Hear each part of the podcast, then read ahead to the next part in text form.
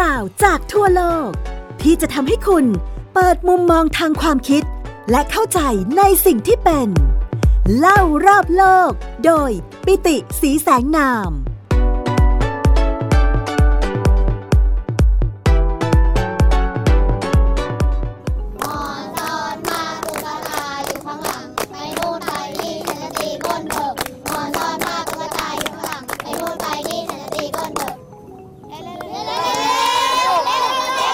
วๆสวัสดีครับ คุณผู้ฟังที่รักทุกท่านกลับมาพบกับผมปิติศรีแสงนาม และไทย PBS Podcast เล่ารอบโลกกันอีกแล้วนะครับ เพลงที่จบลงไปนั้นแน่นอนครับ คุณผู้ฟังหลาย ๆ คนก็คงจะนึกออกนะครับ ว่าก็คือเพลงหมอนซอนผาวันนี้เรายังคงอยู่ในการพูดคุยกันนะครับ ถึงวาระ 240 ปี กรุงรัตนโกสินทร์นะครับ กรุงเทพของเราซึ่งเป็น ที่หลอมรวมของวัฒนธรรมความหลากหลายทั้งหลายจนกลายเป็นกรุงเทพขึ้นมานะครับ แล้วก็แน่นอนว่ามอญก็คือหนึ่งในชนชาติที่มีความสำคัญมากๆนะครับ ในการที่เข้ามาร่วมสร้างบ้านแปลงเมืองจนกลายเป็นประเทศไทยอย่างที่เป็นอย่างทุกวันนี้คำถามก็คือแล้วจริง ๆ เนื้อเพลงมอนซ่อนผ้าคืออะไรกันแน่ หลายๆ คนอาจจะลืมไปแล้วนะครับ เพราะว่าเคยร้องตอนเด็กๆนะครับ บางคนก็เอาแบบเวอร์ชั่นง่ายสุดนะครับ ผมก็ได้ยินเวอร์ชันนี้มาตั้งแต่เด็กนะครับมอนซ่อนผ้าตุ๊กตาอยู่ข้างหลัง ไว้นู่นไว้นี่ฉันจะตีก้นเธอนะครับ แล้วก็จบ บางคนก็บอกไม่ใช่ไม่ใช่ไม่ใช่ มันยาวกว่านั้นนะครับ บางคนก็บอกว่ามันอย่างนี้เลย มอนมอนซ่อนผ้าตุ๊กตาอยู่ข้างหลัง ไว้โน่นไว้นี่ ฉันจะตีตูดเธอ ตูดใครตูดมัน ตูดฉันไม่เกี่ยว ตูดเธอคนเดียวไม่เกี่ยวกับฉัน อันนี้ก็เป็นอีกเวอร์ชันหนึ่งอีกเวอร์ชันหนึ่งใครๆก็อาจจะเคยได้ยินบ่อยๆนะครับ ไม่ใช่แค่มอนเฉยๆ ต้องเป็นอีมอนซ่อนผ้าตุ๊กตาอยู่ข้างหลังไปนู่นไปนี่ฉันจะตีก้นเธอ ระวังไว้ให้ดี ผ้าผืนนี้จะอยู่กับใคร เพราะว่ากติกาก็คือเราต้องนั่งล้อมวงกัน คนที่เป็นมอนเนี่ยก็จะต้องเอาผ้าสักผืนหนึ่งเนี่ยมากำไว้แล้วทำเป็นรูปตุ๊กตา แล้วก็แอบซ่อนไว้ในตัวจะซ่อนไว้ตรงไหนก็ได้ แล้วก็เดินวนรอบวงไปเรื่อยๆ แล้วก็ให้คนในวงเนี่ยร้องเพลงช่วยกันปรบมือถูกต้องไหมครับให้เสียงมันดัง ๆ แล้วหลังจากนั้นคนที่เป็นมอนนี่ก็จะต้องแอบเอาตุ๊กตาหรือว่าผ้าขอเนี่ย ไปวางไว้ที่หลังเด็กคนไหนสักคนหนึ่งแล้วก็ทำให้คนในวงเนี่ยไม่รู้ว่าเขาวางไปแล้ว แล้วก็รีบเดิน ถ้าเกิดว่าเดินจนครบกลับมาที่คนที่นั่งโดยที่ไม่รู้ตัวว่ามีตุ๊กตาอยู่ได้เนี่ยมอนก็จะชนะคนที่นั่งโดยที่ไม่รู้ว่าตุ๊กตาอยู่หลังก็ต้องเอาขึ้นมาเป็นมอนแทน แต่ถ้าเกิดว่าระหว่างที่เดินอยู่แล้วคนที่นั่งอยู่แล้วมีตุ๊กตามอนอยู่ข้างหลัง รู้ว่าคนนั้นเขาวางตุ๊กตาไปแล้ว ก็ต้องรีบหยิบตุ๊กตานั้นแล้ววิ่งแล้วตีมอนให้ได้ ถ้าเกิดตีมอนได้ ก็ถือว่าคนที่เอาตุ๊กตาไปชนะ เพราะฉะนั้นจริง ๆ แล้วบางคนเนี่ยก็บอกว่าโอ้จริงๆเพลงมอนซ่อนผ้าเนี่ยมันยาวกว่านั้นเยอะเลยนะ แล้วก็มีหลายเวอร์ชันด้วยถูกต้องไหมครับ บางคนว่ามอนซ่อนผ้าตุ๊กตาอยู่ข้างหลัง หรือว่าตุ๊กตามาข้างหลัง นั่งเผลอไม่คอยระวังตุ๊กตาอยู่ข้างหลัง ระวังจะถูกตีก็มีหลายเวอร์ชันมาก แต่คุณผู้ฟังเชื่อไหมครับว่า เพลงมอนซ่อนผ้าไม่ได้เป็นการละเล่นของมอนนะครับเพลงมอนซ่อนภาเป็นการละเล่นของคนไทย ที่เอาความใกล้ชิดระหว่างคนไทยกับคนมอญเนี่ยมาพูดคุยกันแล้วก็พัฒนาขึ้นมาเป็นเกมนะครับ ผมไปได้มีโอกาสอ่านนะครับ ศิลปวัฒนธรรม ฉบับเดือนมิถุนายน ปีพุทธศักราช 2548 เขียนโดยคุณองค์บรรจุนนะครับ ชื่อว่ามอนซ่อนผ้าไม่ใช่การละเล่นของมอนนะครับ จริงๆ เนื้อหายาวนะครับ แต่ว่าผมขออนุญาตนำเอาเรื่องราวที่เกี่ยวกับเอ๊ะแล้วทำไมมอนต้องซ่อนผ้าเนี่ยมาให้ฟังก็คือจริงๆแล้ว คนมอญซึ่งปัจจุบันนี้ก็เป็นส่วนหนึ่งของประเทศเมียนมาเนี่ยเขามีความเชื่อในเรื่องของผีครับ คือในเซาท์อีสเอเชียเนี่ยเราเชื่อในเรื่องของผีก่อนที่จะมีศาสนาอื่นๆเข้ามานะครับ ผีเนี่ยถือว่าเป็นวิญญาณ เป็นขวัญนะครับ เป็นสิ่งลี้ลับสักอย่างหนึ่งนะครับที่มีทั้งผีดีและมีทั้งผีร้ายนะครับ แน่นอนว่าพ่อแม่ปู่ย่าตายายบรรพบุรุษเมื่อเสียชีวิตไป ก็กลายไปเป็นผีนะครับ แล้วก็ผีเนี่ยก็ถือว่าเป็นผีดีนะครับ แล้วก็จะมาดูแลปกปักรักษาลูกหลานให้ลูกหลานได้อยู่อย่างปลอดภัยมีชีวิตที่เจริญรุ่งเรือง เพราะฉะนั้นในบ้านของชาวมอญทุกบ้านตามประเพณีของเขาเนี่ยจะต้องมีเสาเอกครับ และเสาเอกเนี่ยแน่นอนเป็นเสาต้นแรกเลยใช่ไหมครับที่ลงหลักปักฐานเพื่อที่จะสร้างบ้านหลักขนาดใหญ่ครอบ เสาหลาน เพราะนั้นเสานั้นเป็นเสาที่มีความสำคัญมาก เพราะว่าต้องแบกรับโครงสร้างของทั้งบ้านเอาไว้นะครับเพราะฉะนั้นเสาหลักหรือว่าเสาเอกเนี่ยชาวมอญซึ่งตามข้อเขียนของคุณองค์บรรจุนเนี่ยก็จะบอกว่าเขาเรียกว่าเสาผี ซึ่งเสาผีเนี่ยจะต้องอยู่ในเรือนใหญ่ชั้นใน และอยู่ในห้องนอนของเจ้าบ้าน ตรงเสาผีนี่แหละก็จะต้องมีการแขวนหีบ หรือว่ามีการเอาผ้าผีมาใส่ไว้คำถามคือผ้าผีคืออะไรนะครับ ภายในหีบหรือว่าภายในห่อผ้าเนี่ยก็คือผ้านุ่ง ผ้าห่ม ผ้าโพกศีรษะ แล้วก็แหวนทองหัวพลอยทองแดงหนึ่งวง ซึ่งเป็นแหวนประจำตัวของคนมอญมอญก็จะเอาผ้าเนี่ยแหละครับผ้านุ่งผ้าโพกหัว แล้วก็แหวนของปู่ย่าตายายของพ่อแม่บรรพบุรุษเนี่ยมาห่อผ้าเก็บรักษาไว้อย่างดีในที่มิดชิด นี่แหละครับคือมอนซ่อนผ้า แล้วก็แน่นอนต้องมีการหมั่นคอยดูแลรักษาผ้าผืนนี้ด้วยนะครับ เพื่อที่จะเส้นสวงนะครับเคารพบูชาผีบรรพบุรุษ เพราะฉะนั้นผ้าเนี่ยต้องหมั่นดูแลใส่ใจตรวจตราความเรียบร้อยอยู่เนืองๆอย่าให้ฉีกขาดแมลงกัดแทะหรือสูญหายไปได้ หากลูกหลานไม่หมั่นดูแลปล่อยให้ผ้าผีฉีกขาดก็จะเอาคราวเคราะห์มาให้นะครับ หรือว่า ถ้าในห้องห้องนี้ที่เป็นห้องที่มีเสาเอก หรือว่าห้องที่มีเสาผีอยู่เนี่ยนะครับ มีการละเมิดจารีตประเพณีอื่นๆนะครับ ก็จะนำเอาคราวเคราะห์มาให้ การละเมิดจารีตประเพณีเช่นอะไรครับ เช่น ห้ามให้คนนอกผี คนนอกผีก็คือ คนที่ไม่ได้เป็นลูกหลานของปู่ย่าตายายที่เสียชีวิต หรือว่าคนนอกตระกูลเนี่ยมาหลับนอนในลักษณะคู่ผัวตัวเมียในเรือนชั้นใหญ่ เห็นไหมฮะ เขาก็ป้องกันเรื่องชู้สาวนะครับ แล้วก็แน่นอนแม้แต่ว่าลูกสาวที่ออกเรือนไปแล้ว ซึ่งถือว่าเป็นผีของคนอื่น ก็คือเมื่อออกเรือนไปแล้วก็ไปเป็นผีก็คือไปเป็นครอบครัวของคนอื่น ฝ่ายมอญเนี่ยจะถือผีทางฝ่ายชายนะครับ โดยผีหรือว่าการดูแลบรรพบุรุษเนี่ยจะต้องถ่ายทอดผ่านลูกชายคนหัวปี ก็จะมาสมสู่หรือว่ามามีเพศสัมพันธ์กันในห้องนี้ไม่ได้ นอกจากนั้นก็ยังมีข้อห้ามนะครับ เช่น ห้ามคนตั้งท้องยืนพิงเสาบ้าน ห้ามคนในตระกูลจัดงานเงียบๆนะครับ ถ้าจะจัดงานก็ต้องแจ้งญาติทุกคนในตระกูลให้มารวมกัน ห้ามคนในตระกูลจัดงานเกินหนึ่งครั้งภายใน 1 ปีนะครับ ถ้าไม่ทำแบบนั้นผีก็จะโกรธก็ก็ประหยัดดีนะครับ ให้จัดได้แค่ 1 ปีแล้วไหนๆจะจัดทั้งทีแล้วก็ต้องให้ครอบครัวได้รับรู้ด้วย แล้วถ้าเกิดผิดทำเกินหรือว่าทำผิดคำสั่ง ผีบรรพบุรุษก็จะโกรธนะครับทำให้ทำมาหากินไม่ขึ้น วิธีการแก้ก็คือตั้งตั้งพิธีรำผีเป็นการไถ่โทษ แล้วก็แน่นอนครับผีหรือว่าไอ้ตุ๊กตาที่เอาผ้าต่างๆ มาพันรวมกัน แล้วก็มีแหวนอยู่ข้างในเนี่ยที่อยู่บนเสาผีหรือว่าผ้าผีเนี่ย ก็จะเป็นคำสั่งของคนมอญเลยนะครับ ผู้เขียนคุณองค์บรรจุนก็เขียนไว้ว่า คนมอญนั้นสั่งนักสั่งหนามาตั้งแต่สมัยปู่ย่าตายาย สั่งห้ามลูกห้ามหลาน เป็นคำขาดว่าไม่ให้เล่นตุ๊กตา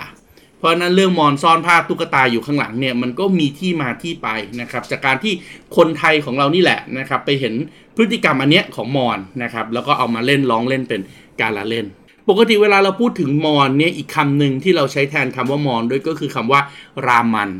มอญหรือว่ารามันเนี่ยถือว่าเป็นชนชาติที่เก่าแก่มากนะครับ แล้วก็มีอารยธรรมรุ่งเรืองมานานนะครับ ถ้าไปขุดค้นทางหลักฐานโบราณคดีเนี่ยเราพบนะครับว่ามอญเนี่ยเคยตั้งถิ่นฐานอยู่โอ้โห ในพื้นที่กว้างใหญ่ไพศาลมากนะครับ ตั้งแต่ตอนกลางของประเทศไทยนะครับในยุคทวาราวดี ขึ้นไปจนถึงตอนเหนือนะครับในอาณาจักรฮาริพุนชัยนะครับ ซึ่งปัจจุบันก็คือลำพูนลำปางเชียงใหม่นะครับ ก่อนที่ทั้งสองอาณาจักรเนี่ยนะครับก็จะเสื่อมลงไปนะครับ แล้วก็ มีอีกส่วนหนึ่งนะครับที่คนมอญยังตั้งถิ่นฐานอยู่นะครับแล้วก็จุกตัวอยู่หนาแน่นก็คือในประเทศเมียนมานะครับเมียนมาเองเนี่ยก็มีรัฐมอญด้วย แม้ว่ามอญเองนะครับจะไม่มีประเทศแล้วนะครับเพราะว่าปัจจุบันนี้นะครับก็เป็นแค่กลุ่มชาติพันธุ์กลุ่มหนึ่งที่อาศัยอยู่นะครับกระจัดกระจายในเอเชียตะวันออกเฉียงใต้นะครับมีบรรพบุรุษลูกหลานอยู่ในประเทศไทยนะครับอยู่ในเมียนมานะครับแต่ว่าเอกลักษณ์หรือว่าอัตลักษณ์ของชนชาติมอญ ภาษามอญแล้วก็วัฒนธรรมของมอญเนี่ยก็ยังคงมีความโดดเด่นอยู่เสมอๆนะครับ ในประเทศไทยเราเองก็เช่นเดียวกันนะครับ ว่าเมื่อออาณาจักรมอญเนี่ยถูกพม่าเอ่อรุกรานเข้ามาปกครองเนี่ยมอญจำนวนมากก็หนีเข้ามาพึ่งพระบรมโพธิสมภารในประเทศไทยนะครับ ตั้งแต่สมัยกรุงศรีอยุธยานะครับ แล้วก็แน่นอนเรื่อยมาจนกระทั่งถึงยุคกรุงรัตนโกสินทร์ตอนต้น จริงๆแล้วมอญเองก็มีการพยายามนะครับในการที่จะรักษาภูมิปัญญาเอาไว้ อย่างเช่นเรื่องของผ้าผีที่ผมเล่าเนี่ยจริง ๆ แล้วในหีบที่ใส่ผ้าผีเนี่ยก็มีตำรา มีองค์ความรู้ มีชุดศิลปะการแสดงมีอย่างอื่น สืบไว้ด้วยแล้วก็ให้เก็บไว้ในที่ที่ปลอดภัยที่สุดก็คือห้องนอนของเจ้าของบ้าน การอพยพเข้าสู่ประเทศไทยของมอญเนี่ยมีด้วยกันหลายสาเหตุนะครับ ส่วนใหญ่ก็จะถูกกวาดต้อนเข้ามาในฐานะเฉลยศึกนะครับ อพยพเข้ามานะครับ บางทีก็ไม่ได้ต้องอพยพอะบางทีก็หนีจากพม่าเข้ามาเลยนะครับ ไม่ใช่กวาดต้อนเข้ามา เพราะว่าเราไปลบชนะอย่างเดียว ส่วนหนึ่งที่ทำให้มอญเนี่ยเลือกไทยเป็นที่อพยพ ก็เพราะว่าแน่นอนครับว่าหัวเมืองมอญกับหัวเมืองของประเทศไทยเนี่ยมันมีชีวิตความเป็นอยู่ มีพื้นฐานทางสังคมที่ใกล้เคียงกันมากนะครับ สภาพภูมิประเทศภูมิอากาศอาหารการกินนะครับชีวิตวิถีชีวิตต่างๆ ขนบธรรมเนียมประเพณี แล้วก็แน่นอนเรื่องของศาสนาศาสนาพุทธเนี่ยก็เป็นเป็นเรื่องที่ ที่มีความใกล้เคียงกันอย่างยิ่งนะครับ เพราะฉะนั้นวัฒนธรรมมอญกับวัฒนธรรมไทยเองก็ผสมปนเปกัน มีการบันทึกเอาไว้นะครับว่าการอพยพของชาวมอญเข้าสู่ประเทศไทยครั้งใหญ่ๆเนี่ยมีอยู่ด้วยกัน 8 ครั้ง ซึ่ง 5 ครั้งใหญ่เนี่ยก็อยู่ในสมัยของกรุงศรีอยุธยา แน่นอนว่าทุกครั้งที่เราไปตีทางฝั่งพม่า หรือพม่าปราบปรามมอญมากๆเนี่ยมอญก็จะเข้ามาอพยพของไทย ไทยเองก็ใช้พวกมอญเหล่านี้แหละครับ เป็นคล้ายๆแบบเป็นสปายนะครับ เป็นกองสอดแนมเข้าไปสำรวจกิจการในพม่าดูซิว่าเกิดอะไรขึ้น มหาราชวงศ์พงศาวดารพม่าอย่างเงี้ยก็ก็ใช้คนมอญเป็นคนแปลนะครับ เพื่อที่จะทำให้เรารู้ถึงเรื่องของกิจการภายในของเมียนมา แล้วก็เรื่องของศิลปะวิทยาการต่างๆ ที่เป็นภาษาพม่าเนี่ยอย่างเช่นตำราพิจัยสงครามของพม่าเนี่ยเราก็จะมีคุณนางชาวมอญนี่แหละเป็นคนแปลให้ เพราะนั้นมอญแปลพัก ก็ก็เป็นเป็นเรื่องที่คนพม่าเองก็บางทีก็โกรธเครียดแค้นนะครับว่าเออมาอยู่กับฝั่งไทย บางทีไทยเราเองก็รู้สึกเอ๊ะพม่ามอญพวกนี้มันเป็นไส้ศึกมาสืบกิจการของฝั่งอยุธยาหรือเปล่า อันนี้ก็เป็นเรื่องที่เกิดขึ้นโดยปกติตลอดทั้งประวัติศาสตร์ การอพยพคนมอญเข้ามาในสมัยของที่เป็นร่วมสมัยกับเราเนี่ยนะครับก็มีการอพยพเลยอีกสามครั้ง ครั้งใหญ่ครั้งหนึ่งก็คือในสมัยกรุงธนบุรี พระเจ้ากรุงธนบุรีเองเนี่ยนะครับหลังจากที่ไปยันศึกพม่าได้ก็มีชาวมอญครอบครัวมอญเนี่ยอพยพเข้ามาตั้งถิ่นฐานอยู่ในประเทศไทย พระเจ้ากรุงธนบุรีเองก็พระราชทานภูมิลำเนาให้กับชาวมอญพวกนี้อยู่นะครับเราก็เลยได้เจอกับพวกมอญเกาะเกร็ดใช่ไหมครับปัจจุบันนี้ก็ยังอยู่ที่ปักเกร็ดเขตหนึ่งนะครับของจังหวัดนนทบุรีอีกที่หนึ่งนะครับก็ให้ไปอยู่ที่สามโคกนะครับเราก็จะมีมอญสามโคกอยู่ที่ปทุมธานี ในสมัยของกรุงเทพนะครับตลอด 240 ปีที่ผ่านมาเนี่ยนะครับการอพยพเข้ามาของชาวมอญและลอกใหญ่เนี่ยเกิดขึ้นในสมัยของล้นเกล้ารัชกาลที่ 2สมัยของล้นเกล้ารัชกาลที่2เนี่ยมีหลักฐานในพระราชพงศาวดารว่ามีชาวมอญอพยพจำนวน 40,000 คนเศษนะครับเข้ามาอยู่ในประเทศไทยตอนนั้นนะครับสยามตอนนั้น ซึ่งก็ล้นเกล้ารัชกาลที่ 2 เองก็ พระราชทานบ้านเรือนนะครับให้ไปตั้งอยู่ที่อยู่ที่เดียวกันกับมอญกลุ่มแรกที่มาจากสมัยธนบุรีแหละครับก็คืออยู่ที่เกาะเกร็ดแล้วก็อยู่ที่สามโคก แล้วก็เปิดพื้นที่ใหม่ให้มอญเข้าไปอยู่ด้วยนั่นก็คือเมืองนครเขื่อนขันนะครับซึ่งแน่นอนเมืองนครเขื่อนขันก็คือปัจจุบันคืออำเภอพระประแดงจังหวัดสมุทรปราการนะครับเราก็เลยมีมอญพระประแดงเขื่อนขันเองก็เป็นชื่อบอกนะครับ สมุทรปราการพระประแดงเนี่ยขันทะก็คือ ขอไข่แม่นากาศนอนหนู ทอทงกลันเนี่ยหมายถึงบ้านเมืองนะครับเขื่อนขันก็คือเมืองที่เป็นหน้าด่านชายน้ำนะครับของสยามตอนนั้นก็แน่นอนอำเภอพระประแดงจังหวัดสมุทรปราการ สมัยละลอกที่2นะครับของกรุงรัตนโกสินทร์ก็จะเป็นช่วงของสมัยล้นเกล้ารัชกาลที่3นะครับช่วงนี้เองก็แน่นอนว่าพม่าตอนล่างเนี่ยก็เริ่มเสียให้กับอังกฤษแล้วนะครับมอญอีกจำนวนหนึ่งก็อพยพเข้ามานะครับซึ่งมอญที่อพยพเข้ามาเนี่ยนะครับส่วนใหญ่ก็จะมา ตั้งบ้านเรือนอยู่ที่นครเขื่อนขัน หรือว่าที่พระประแดงนะครับ แล้วก็เป็นเครือญาติกับกับคุณนางมอญที่รับราชการในสยามด้วยก็คือเจ้าพระยามหาโยธานะครับ คนมอญเนี่ยจะเก่งมากเรื่องงานสถาปัตยกรรมงานวิศวกรรมนะครับ ถ้าใครเคยไปที่สังขบุรีทองผาภูมินะครับ ที่จังหวัดกาญจนบุรีเนี่ยก็จะเจอสะพานมอญขนาดใหญ่เลยนะครับ เจ้าพระยามหาโยธาเนี่ยนะครับชื่อมอนนะครับทอเรียนะครับแล้วก็นามสกุลไทยในยุคหลังก็คือต้นตระกูลนามสกุล คัชเสนี แน่นอนว่ามอนเนี่ยถือว่าเป็นคนที่เข้ามาพึ่งพระบรมโพธิสมภารนะครับ แล้วก็ยังได้รับราชการเป็นขุนนางนะครับ ในการที่จะทำงานรับใช้กับราชการของกรุงสยามด้วยนะครับเเรามีขุนนางที่ดูแลพวกมอนโดยเฉพาะนะครับเขาเรียกว่าตำแหน่งจักกรีมอนทำหน้าที่ควบคุมดูแลกองมอนอาสา ทั่วทางพระราชอาณาจักร สมัยรัตนโกสินทร์เนี่ยตำแหน่งจากรีมอนเนี่ยเป็นตำแหน่งที่มีบรรดาศักดิ์เทียบเท่ากับเจ้าพระยา อย่างเช่นเจ้าพระยามหาโยธาอย่างที่ผมบอกให้ฟังนะครับ แล้วก็อีกคนหนึ่งที่เรามักจะได้ยินชื่อในประวัติศาสตร์บ่อยๆ ก็คือพญาเจงพญาเจงเองก็เป็นบุคคลสำคัญอีกคนหนึ่งนะครับ ที่พาชาวมอญเข้ามาพึ่งพระบรมโพธิสมภารของพระเจ้ากรุงธนบุรีในปี 2318 หลังจากนั้นเองนะครับก็ได้รับการแต่งตั้งพระราชทานบัญญาศักดิ์นะครับ จนเป็นเจ้าพญามหาโยธา นาราธิบดีศรีพิชัยนรงค์นะครับก็อย่างที่ผมเรียนไปตอนต้นนะครับ เป็นต้นตระกูลคาชเสนี เพราะฉะนั้นเราจะเห็นแล้วแหละว่ามอญกับไทยเนี่ยก็มีความใกล้ชิดกันมากนะครับแม้แต่พระราชวงศ์ของไทยเองเนี่ยก็มีเชื้อสายมอญด้วย คนมอญที่เข้ามาอยู่ในประเทศไทยปัจจุบันนี้เนี่ยนะครับก็มีชุมชนต่างๆ เกิดขึ้นอยู่ในประเทศไทยเป็นจำนวนมากนะครับ ชุมชนชาวมอญที่อยู่ในกรุงเทพเนี่ยนะครับ ก็ยังคงมีอยู่นะครับยกตัวอย่างเช่นมอญเกาะรัตนโกสินทร์นะครับ อันนี้นี่ปัจจุบันนี้ไม่ได้มีไม่ได้มีคนมอญอยู่แล้วนะครับ แต่ว่าก็ยังมีหลักฐานทางประวัติศาสตร์ ให้เรา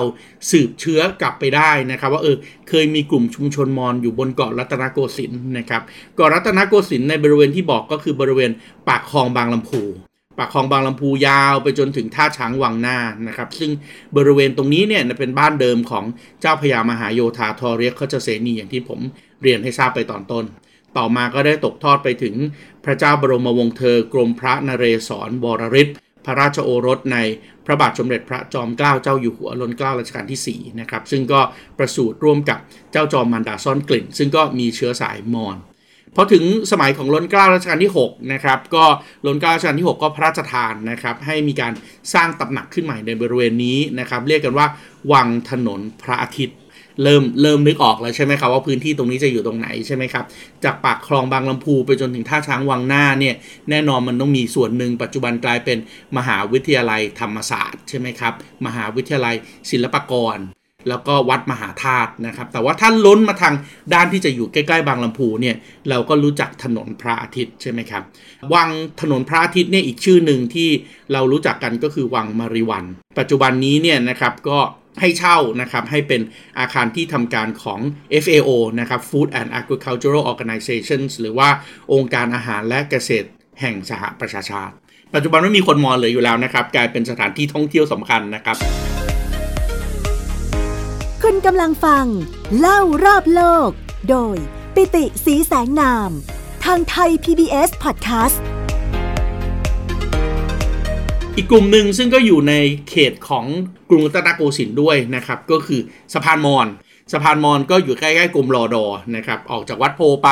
มีกรมรอดอตรงต่อไปก็จะเป็นพื้นที่ที่เรียกว่าสะพานมอญนะครับแล้วก็เรามักจะได้ยินเสมอๆนะครับโรงเรียนสอนขับรถสอสะพานมอญอย่างเงี้ย มอญที่อยู่ที่สะพานมอญเนี่ยนะครับเป็นชาวมอญที่อพยพมาในช่วงที่เราเสียกรุงศรีอยุธยานะครับ พม่าเดินทัพมาชาวมอญก็หนีทัพมาก่อนนะครับ ในยุคของการเสียกรุงศรีอยุธยาครั้งที่ 2 สมเด็จพระเจ้าตากนะครับ โปรดให้ตั้งบ้านเรือนอยู่ในบริเวณนี้แหละครับ ใกล้ๆกับป้อมวิชัยประสิทธิ์ ซึ่งป้อมวิชัยประสิทธิ์เนี่ยเมื่อก่อนมี 2 ข้างใช่ไหมครับ ข้างหนึ่งอยู่ทางฝั่งกรุงเทพ อีกข้างหนึ่งอยู่ฝั่งกรุงทน ฝั่งกรุงเทพตอนนี้ลื้อไปแล้ว แต่ฝั่งกรุงทนเนี่ยยังมีอยู่ บริเวณฝั่งกรุงเทพนี่แหละครับ ที่สมเด็จพระเจ้ากรุงธนบุรีพระราชทานพื้นที่ให้กับชาวมอญเหล่านี้อยู่ ต่อมาพระยาศรีสหเทพทองเพ่งก็คือคนมอญที่อยู่ในชุมชนเหล่านี้แหละนะครับ ที่รับราชการจนได้ตำแหน่งเป็นพระยาก็รวบรวมชาวมอญแถวนั้นนะครับ สร้างสะพานข้ามคลองที่เป็นคลองคูเมืองขึ้นมา แล้วเราก็เลยเรียกสะพานนั้นที่มอญเป็นคนสร้างเนี่ยว่าสะพานมอญ ปัจจุบันนี้นะครับก็ยังคงเป็นสะพานที่เราสามารถไปดูได้อยู่นะครับ แต่ว่าไม่ได้เป็นไม้แบบเดิมที่ช้างเดินได้ต่อไปแล้วนะครับ กลายเป็นสะพานคอนกรีตไปแล้วนะครับ อยู่ตรงบริเวณที่เป็นจุดตัดกันนะครับของถนนเจริญกรุงตัดกับถนนอัจดางนะครับ เราก็จะเรียกสี่แยกนี้ว่าสี่แยกสะพานมอน อีกกลุ่มหนึ่งออกไปอยู่ไกลหน่อยนะครับ ไปอยู่ที่เขตบางขุนเทียนสมดำนะครับ แขวงสมดำเขตบางขุนเทียนเลยนะครับ ก็จะเป็นชุมชนมอญที่เรียกว่าชุมชนมอญบางกะดีชุมชนมอญบางกะดีเนี่ยโอ้สืบอายุกลับไปนะครับ น่าจะอยู่มาตั้งแต่สมัยราวปลายรัชกาลที่ 3 ปัจจุบันนี้ชุมชนมอญบางกะดีที่แขวงสมดำเขตบางขุนเทียนของกรุงเทพเองเนี่ย ยังถือว่าเป็นชุมชนมอญอีกชุมชนหนึ่งนะครับที่ยังมีวิถีชีวิตที่โอสามารถที่จะไปเอนจอยวิถีชีวิตแบบมอญได้นะครับ กินอาหารแบบมอญนะครับ มีวัดแบบมอญนะครับ แล้วก็มีพิธีสงกรานต์แบบมอญอย่างนี้เป็นต้น อีกส่วนหนึ่งก็คือออยู่ในกรุงธนบุรีเองเลยนะครับแขวงฮิรันรูจีเขตธนบุรีนะครับ ก็คือชุมชนมอญบางไส้ไก่นะครับหรือว่าชุมชนมอญวัดประดิษฐาราม ปัจจุบันนี้นะครับชุมชนมอญวัดประดิษฐารามเนี่ยก็ ถือว่าเป็นพื้นที่ที่มีความสำคัญมาก ๆ เลยนะครับ เพราะว่าคนไทยเราเนี่ยเรียกไอ้คำว่าบางไส้ไก่เนี่ยก็มาจากภาษามอญมอญเนี่ยนอกจากจะเก่งในเรื่องของงานสถาปัตยกรรม เก่งในเรื่องของ งานวิศวกรรมแล้วนะครับเขายังเก่งอีกเรื่องหนึ่งด้วยก็คือเรื่องของการต่อเรือนะครับ เพราะว่าชุมชนมอญเดิมเนี่ยก็อยู่ในโอคุณลองนึกภาพดูว่ามอญพอแตกจากทางด้านพระโคหงสาวดี ทางด้านรัฐมอญขึ้นไปเนี่ยก็ขึ้นไปอยู่นั่นเลยครับ ทะเลสาบทางตอนบนของประเทศพม่า ปัจจุบันนี้ก็มีชุมชนมอญขนาดใหญ่อยู่ แล้วก็สร้างเป็นเมืองลอยน้ำอยู่ในทะเลสาบของพม่าด้วยนะครับทางตอนเหนือนะครับใกล้ ๆ กับพระธาตุอินแขวนนะครับ มาถึงประเทศไทยเราเองนะครับ คนมอญเองก็ยังเอาองค์ความรู้ในเรื่องของการต่อเรือเดินเรือเนี่ยนะครับมารับใช้ราชการที่กรุงสยามด้วยนะครับคำภาษามอญเนี่ยนะครับเเรียกอู่เรือหรือว่ากองเรือเนี่ยว่าสกายไอ้คำว่าสกายเนี่ยนะครับพอมาถึงสมัยล้นเกล้ารัชกาลที่ 1แถวนี้เนี่ยก็ถูกเรียกเพี้ยนไปเป็นภาษาไทยว่าสะไก่สะไก่สะไก่และจากสะไก่เนี่ยในที่สุดก็ถูกเรียกเพี้ยนไปเป็นไส้ไก่ เพราะนั้นชุมชนมอญวัดประดิษฐารามเนี่ยบางคนก็เลยเรียกว่าชุมชนมอญบางไส้ไก่ ไอ้บางไส้ไก่เนี่ยย้อนกลับมาจากคาว่าสกายหรือว่าสะไก่นะครับซึ่งมอญกลุ่มนี้อพยพมาจากเมืองทวายมริดนะครับแล้วก็มารับราชการเป็นฝีพายเรือหลวงนะครับเดิมเนี่ยเรือหลวงของเราเที่ตั้งสำหรับสร้างเรือในพระราชพิธีต่างๆ แล้วก็เรือลบที่เป็นเรือลบขนาดที่เราใช้ไม้ทำนะครับ ก็ตั้งอยู่แถวๆนี้นะครับบางบางไส้ไก่หรือว่าวัดประดิษฐารามนะครับ แต่ว่าปัจจุบันนี้ก็ย้ายออกมาแล้วนะครับ ย้ายออกมาอยู่ตรงไหนก็ ย้ายออกมาอยู่ตรงบริเวณสะพานพระราม6นะครับแล้วก็ตอนหลังนี้ก็ย้ายออกมาอยู่ที่คลองบางหลวงนะครับก็ก็ยังเป็นปากคลองบางไส้ไก่อยู่จนถึงปัจจุบันนี้นะครับแล้วก็ถ้าไปดูแถวๆปากคลองบางกอกน้อยนี่ก็จะมีพระทันเรือที่ใช้ในพระราชพิธีอยู่ด้วย นอกนั้นแล้วนะครับก็จะมีมอนกลุ่มใหญ่ๆนะครับเรียกว่ามอนคลอง 14นะครับมอนคลอง 14 นี่ก็อยู่สมุทรสาครนะครับจากเดิมที่อยู่สมุทรสาครอยู่ปทุมธานีอยู่นนทบุรีนะครับอยู่พระประแดงเนี่ย ตอนหลังก็ย้ายเข้ามาทำงานอยู่ในเขตชานกรุงเทพนะครับ ก็เป็นมอนหนองจอก อีกกลุ่มหนึ่งก็จะเป็นมอนที่ขยายตัวมาจากมอนพระประแดง ก็จะมาอยู่ที่ลาดกระบังนะครับ เรียกว่ามอนวัดสุธาโพธมอนนี้เองก็เป็นวัดที่ถูกสร้างขึ้นมา เขาก็อยู่ใกล้ๆในชุมชนของเขานะครับ เพราะว่าวัดสุธาโพธเนี่ยถูกสร้างขึ้นมาโดยเจ้าจอมมารดาซ่อนกลิ่น ซึ่งก็เป็นเจ้าจอมของในหลวงรัชกาลที่ 4 ซึ่งมีเชื้อสายมอญปัจจุบันนี้ในต่างจังหวัดก็ยังมี คนมอญอยู่เป็นจำนวนมากนะครับ แล้วก็เผลอๆเนี่ยวัฒนธรรมมอญในต่างจังหวัดเนี่ยยังคงเข้มข้นอยู่มากนะครับ แล้วก็ไปดูวิถีชีวิตชาวมอญได้นะครับ ชาวมอญกลุ่มหนึ่งก็จะอยู่ที่โพธารามนะครับ จังหวัดราชบุรีนะครับ กลุ่มนี้ก็ถือว่าอยู่ตั้งแต่บ้านโป่งโพธาราม ริมฝั่งแม่น้ำแม่กรองนะครับ เป็นจุดศูนย์กลางของชุมชนก็คือวัดม่วงนะครับที่อำเภอบ้านโป่ง ปัจจุบันนี้เนี่ยก็ยังมี เขายังมีตั้งชื่อชุมชนของเขานะครับ เป็นภาษามอญด้วยนะครับ เรียกว่ากวานเกิกกวานเกิกเนี่ยก็แปลว่าหมู่บ้านเกิกนะครับ กวานแปลว่าหมู่บ้าน ยังมีหลักฐานต่างๆ อยู่เลยนะครับว่าชุมชนวัดม่วงเนี่ยเกิดขึ้นตั้งแต่ปีพุทธศักราช 2223 นะครับ ลองนึกภาพดูว่าเกิดตั้งแต่สมัยกรุงศรีอยุธยานะครับ เป็นชุมชนมอญที่มีความสำคัญมากๆนะครับ มีวัดสำคัญสำคัญอยู่ในชุมชนขนาดใหญ่เลยนะครับ วัดใหญ่นครชุม วัดโพธิโสภาราม วัดมะขาม วัดคงคาราม แล้วก็มีวัดที่ มีภาษาเป็นชื่อภาษามอญด้วยนะครับ เรียกว่าวัดเพียโตนะครับหรือว่าวัดกลาง วัดนี้เองก็ถือว่าเป็นวัดของเจ้าคณะใหญ่ฝ่ายรามันนิกายนะครับก็เป็นวัดที่มีความสำคัญนะครับ ปัจจุบันนี้ก็ยังมีการจัดงานพิธีเทศกาลวัฒนธรรมมอญเผยแพร่อยู่ด้วยนะครับที่จังหวัดราชบุรี อีกกลุ่มหนึ่งก็แน่นอนเราได้ยินอยู่บ่อยๆ อยู่แล้วนะครับก็คือมอญสามโคกมอญสามโคกก็อยู่ที่จังหวัดปทุมธานี มอญสามโคกเนี่ยก็มีบรรพบุรุษเข้ามาหลักๆ 2 คราวนะครับ คราวแรกเลยที่ตั้งชุมชนเลยก็คือคราวที่เข้ามาในสมัยของสมเด็จพระนารายมหาราช แล้วก็คราวที่ 2 ก็จะเป็นสมัยของสมเด็จพระเจ้ากรุงธนบุรี ชื่อสามโคกเองเนี่ยนะครับก็มีเขียนอยู่ในแผนที่ของชาวฮอลันดาที่เข้ามาในสมัยของสมเด็จพระเจ้าอยู่หัวท้ายสระในสมัยของกรุงศรีอยุธยาด้วยนะครับแล้วเขาก็เขียนว่าพื้นที่ตรงนี้นะครับเป็นพื้นที่ที่เรียกว่า p o t t e Baker Drop นะครับ p o t t e Baker Drop นะครับก็คือ Potter ก็หม้อนะครับ Baker ก็คือปั้นหม้อแล้วเอาไปเผานะครับ เพราะนั้นก็คือชุมชนหมู่บ้านที่ทำเครื่องปั้นดินเผา ปั้นหม้อปัจจุบันนี้ก็แน่นอนนะครับ เรายังพบโบราณสถานที่เป็นเตาขนาดใหญ่ ในการที่จะใช้อบดินเผาตรงนี้อยู่นะครับริมฝั่งแม่น้ำเจ้าพระยาในชุมชนมอญสามโคกนะครับหรือว่าหลายๆ คนอาจจะเคยได้ยินว่าตุ่มสามโคกอย่างเงี้ยนะครับก็หมายถึงว่าเขาเก่งในเรื่องของการทำเครื่องปั้นดินเผา อีกกลุ่มหนึ่งนะครับอยู่ที่จังหวัดนนทบุรีนะครับอยู่กันเป็นเกาะนะครับก็คือชุมชนมอญที่เกาะเกร็ด หรือว่าปากเกร็ดนะครับโอ้โหตรงนี้นี่ถือว่าเป็นชุมชนมอญที่มีเอกลักษณ์โดดเด่นนะครับแล้วก็ยังมีวิถีชีวิตมอญอย่างเต็มรูปแบบเลยนะครับ แล้วก็ไม่น่าเชื่อนะครับว่าบนเกาะเกาะนี้เนี่ยนะครับมีชุมชนมอญอยู่กันถึง 46 ชุมชน และใน 46 ชุมชนเองเนี่ยก็มีวัดสำคัญสำคัญตั้งอยู่หลายวัดมากนะครับ ทั้งในฝั่งที่เป็นฝั่งเกาะแล้วก็ฝั่งที่อยู่นอกเกาะนะครับ ไม่ว่าจะเป็นวัดปรมัยยิกาวาสนะครับ วัดเกาะพญาเจงนะครับ วัดเสาธงทองนะครับ เพราะปกติแล้วชุมชนมอญเนี่ยเวลามีวัดมอญก็จะมีเสาที่มีรูปหงอยู่ข้างบนนะครับ เป็นที่ระลึกด้วยอีกพื้นที่หนึ่งก็คือชุมชนมอญปากลัดนะครับหรือว่าชุมชนมอญพระประแดง ชุมชนมอญปากลัด หรือว่าชุมชนมอญพระประแดงก็อยู่ที่จังหวัดสมุทรปราการนะครับมีคนสันนิษฐานไว้นะครับว่าคำว่าพระประแดงเนี่ยจริงๆแล้วเป็นภาษาขอม เป็นภาษาเขมรแล้วก็เป็นเมืองโบราณมาตั้งแต่สมัยเขมรแล้วรัชกาลรัชกาลที่2เนี่ยให้สร้างเมืองพระประแดงขึ้นมาใหม่อีกครั้งหนึ่งนะครับเพื่อที่จะใช้เป็นปราการป้องกันป้องกันการบุกรุกเข้ามาทางทะเลนะครับแล้วก็รัชกาลรัชกาลที่ 2 เองก็พระราชทานนามให้กับพระประแดงสมัยนะครับว่านครเขื่อนขัน โดยคนที่เป็น วิศวกรในการที่สร้างเมืองเขื่อนขันขึ้นมาเนี่ยก็คือเจ้าพญามหาโยธาเจ่ง หรือว่าพญาเจ่งนะครับที่เป็นชาวมอญจากสามโคก ปทุมธานีนะครับก็เข้ามาสร้างเมืองรักษาเมืองด้วยนะครับแล้วก็เป็นป้อมปราการแห่งใหม่ เพราะฉะนั้นเมืองนครเขื่อนขันเนี่ยก็เลยอยู่ภายใต้การปกครองของถ้าเป็นปัจจุบันก็ผู้ว่าราชการนะครับสมัยก่อนก็เรียกว่าเสนาบดีนะครับของชาวมอญเชื้อสายของเจ้าพญามหาโยธาเจ่งเนี่ยมาเรื่อยๆนะครับจนถึงสมัยของรัชกาลรัชกาลที่ 6 ก่อนที่จะเปลี่ยนสถานะเป็นอำเภอพระประแดงจังหวัดสมุทรปราการ อีกกลุ่มหนึ่งนะครับก็จะเป็นกลุ่มของชาวมอญนะครับที่อยู่ที่ จังหวัดสมุทรสาครนะครับ กลุ่มนี้เองก็เป็นจังหวัดใหญ่นะครับที่มีชาวมอญอพยพมาอยู่ด้วย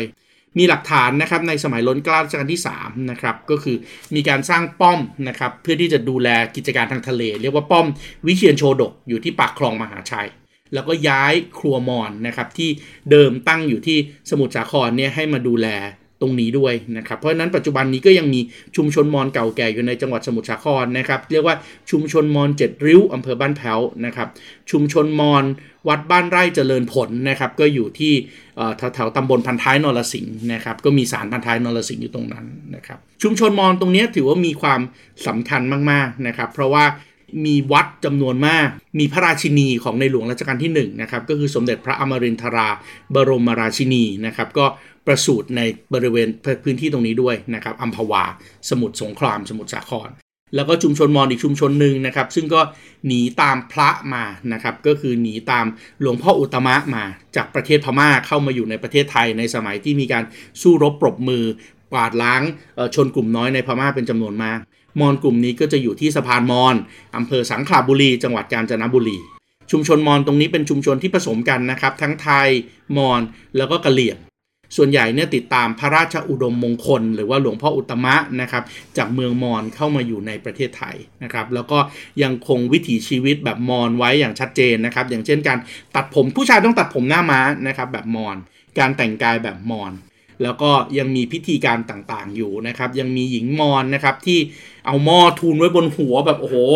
ได้หลาย ๆ ชั้นเลยผมเคยเห็นนะครับ แล้วก็แล้วก็มีสะพานมอญนะครับที่เป็นเอกลักษณ์มาจนถึงทุกวันนี้ เพราะนั้นมอญเองนะครับก็เป็นอีกหนึ่งชุมชนขนาดใหญ่นะครับที่อยู่ในประเทศไทย แล้วก็เป็นส่วนหนึ่งที่หล่อหลอมให้เกิดวัฒนธรรมไทยประเพณีไทยจนถึงทุกวันนี้นะครับ เราเองก็มีความใกล้ชิดมากถึงแม้ว่าปัจจุบันนี้มอญจะไม่ได้มีประเทศแล้วนะครับ แต่เราก็ยังคงมี ปีพาดมอญรำมอญนะครับหรือว่าอาหารที่เรารู้จักดีอย่างเช่นขนมจีนเส้นอาหารเส้นของมอญเนี่ยก็มาเป็นขนมจีนของไทยนะครับหรือว่าข้าวแช่ข้าวแช่นี่ก็เป็นวิธีการกินแบบมอญเลย ปัจจุบันนี้ก็ยังมีศิลปะมอญอยู่มากมายนะครับอย่างเช่นปราสาทมอญที่ไว้ใช้ในการทำงานศพนะครับ ตุ่มสามโคกนะครับ เครื่องปั้นดินเผาเกาะเกตนะครับ นางร้องไห้ปีพาดมอน เหล่านี้เองนะครับก็ถือว่าเป็นวัฒนธรรมมอญที่ตกอยู่ในประเทศไทย แล้วก็ยังคงเจริญรุ่งเรืองมาจนถึงทุกวันนี้ครับสำหรับวันนี้เวลาของไทย PBS Podcast เล่ารอบโลกหมดแล้วละครับ พบกันใหม่ในสัปดาห์หน้า สัปดาห์นี้ผมปิติศรีสายนามขอลาไปก่อน สวัสดีครับ ติดตามรับฟังรายการ เล่ารอบโลก ได้ทางเว็บไซต์และแอปพลิเคชันไทย PBS Podcast และติดตามความเคลื่อนไหวรายการได้ที่ สื่อสังคมออนไลน์ไทย PBS Podcast ทั้ง Facebook, Instagram, YouTube และ Twitter